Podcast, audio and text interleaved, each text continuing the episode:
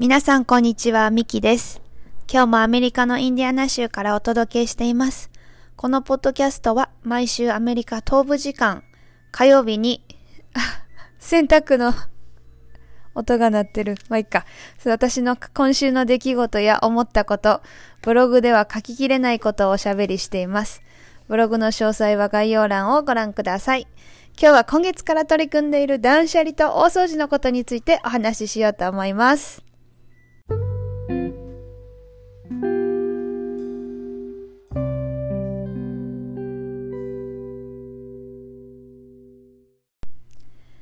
て、もうすぐ12月、えーこれを撮っている今日はですね、11月28日火曜日なんですけど、もうすぐ12月ですね。今年も残り1ヶ月ちょっとという感じですね。ちなみにね、今日のインディアナ州、カーメル我が家の街の気温なんだけどさ、摂氏で言うね、最高気温摂氏マイナス3度、最高気温よ。最低気温は摂氏マイナス9度でした。午前中は雪がつらい、ちらついてたんだけどさ、もう寒すぎる痛いやつです。サンクスギビングが過ぎるとね、冬本番がやってくるなんて言うけどさ、本当に真冬になりました。まあそんな私がね、気温を暖かくできることでもないから、そんな話は置いといて。今月からは、今月からさ、あのー私何に取り憑かれたかわかんないんですけど、断捨離と大掃除をやってるのね。もう毎日毎日どこかしら見つけては全部出して、いらないもの処分して、整理してって感じなんだけど、私思ったの。この家のね、問題点を見つけたんです。かなり贅沢なことを今から言うっていうのは、まあ、承知の上で言わせてもらうんですけど、この家、収納が多いの。それが問題なの。アメリカの片田舎、一軒家あるあるかもしれないんだけど、もう至るところに収納があるのは本当にありがたいんですけど、たくさん収納があるゆえに、はるか昔のもはや思い出品なのかガラクタなのかもわかんないようなものもしまってあったり、あと、1階部分にね、わけわかんない部屋が2部屋あって、扉もなくオープンスペースになってるんだけど、一つはね、次女のあんちゃんの勉強机が置いてあって、あの子部屋では勉強できないからさ。そう、もう一つは何とも言えない空間になってるのね。で、お客さんが来た時にスッとさ、出せる椅子とか、あの、ダイニングテーブルにね、椅子が足りなくなった時の椅子置いてあったりとか、行き場をなくした小さめの家具たちが置いてあったりしています。まあ、ちょっと収納の話に戻すんだけど、トイレットペーパーとか、掃除アイテムとか、調味料のストックとかも平気でしまえるから、安い時にまとめて買っておくというようなね、できる主婦なのかそうじゃないのかみたいなこともできちゃうし、でもね、思ったの、収納がたくさんあると、把握できなくなるね。まあ、ないと思ってた、例えばないと思ってた料理酒は、大きいのまだあったり、その反対にあったと思ってたお砂糖がなくて、夕飯作るときあたふたしたり、もちろんね、私収納のせいにしてますけど、収納がたくさんあってもきちんと管理できる人もたくさんいるんだろうけどさ、私ズボラ代表だから、まあ難しいの。そして考えました。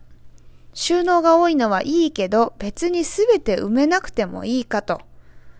余白をね、作るように収納に余裕を持って並べればいいだけだと。何を当たり前のこと言ってるんだって思われるかもしれないんですけど、まあそう決めてからは、どこの収納棚、扉開けても余白を作り、この余白をキープし、もしくは余白を増やす方向を取ることにしたんですね。で、キッチンもキャビネットたくさんあるんだけど、まあ上の方はね、私背が小さいんで、全然届かないんですよ。なんで、もともと置いてはいなかったんだけど、上の方にはね。まあ、そんなに使わない食器とか、グラスとか、もうこの際処分しました。で、あと、いつのお弁当グッズだよというようなね、もうディズニーのプリンセスのピックとかも、もうあれも、バイバイしましたね。まあそしたらほんとスッキリしてさ、毎日キッチンに立つのが前よりも好きになって、綺麗に一通り拭き上げてから寝るようになって、翌朝も綺麗なキッチンでスタートできるのって、楽しいなってことだらけで、私主婦13年ぐらいは13年ぐらいやってるはずなんだけどさ、あの、気づくの遅いよね。1年生みたいな気持ちでやっております。まあ、物が多くて、一つずつ整理して処分したりしてるんだけど、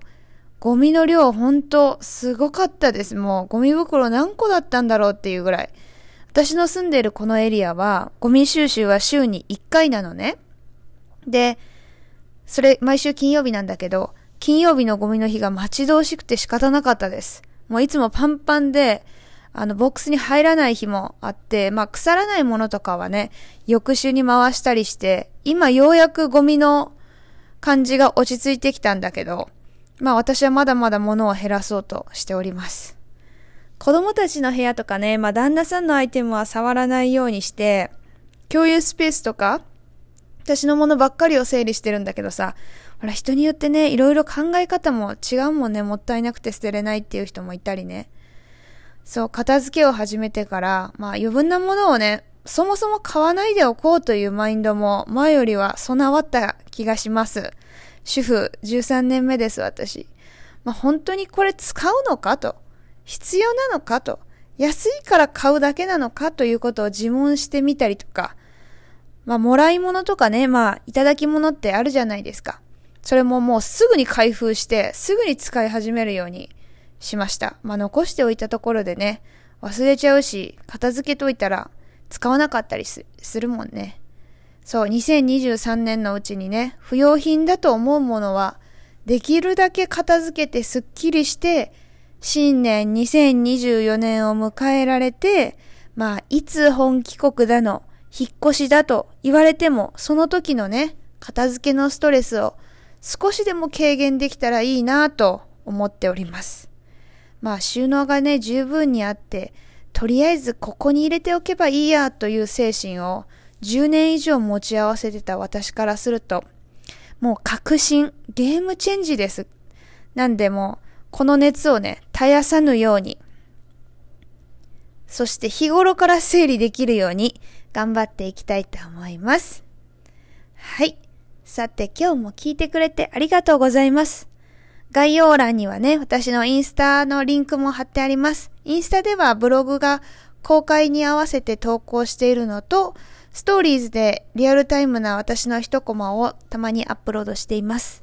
フォローも大歓迎です。では皆さん、今日もお聴きいただいてありがとうございます。ではまた来週。さようなら。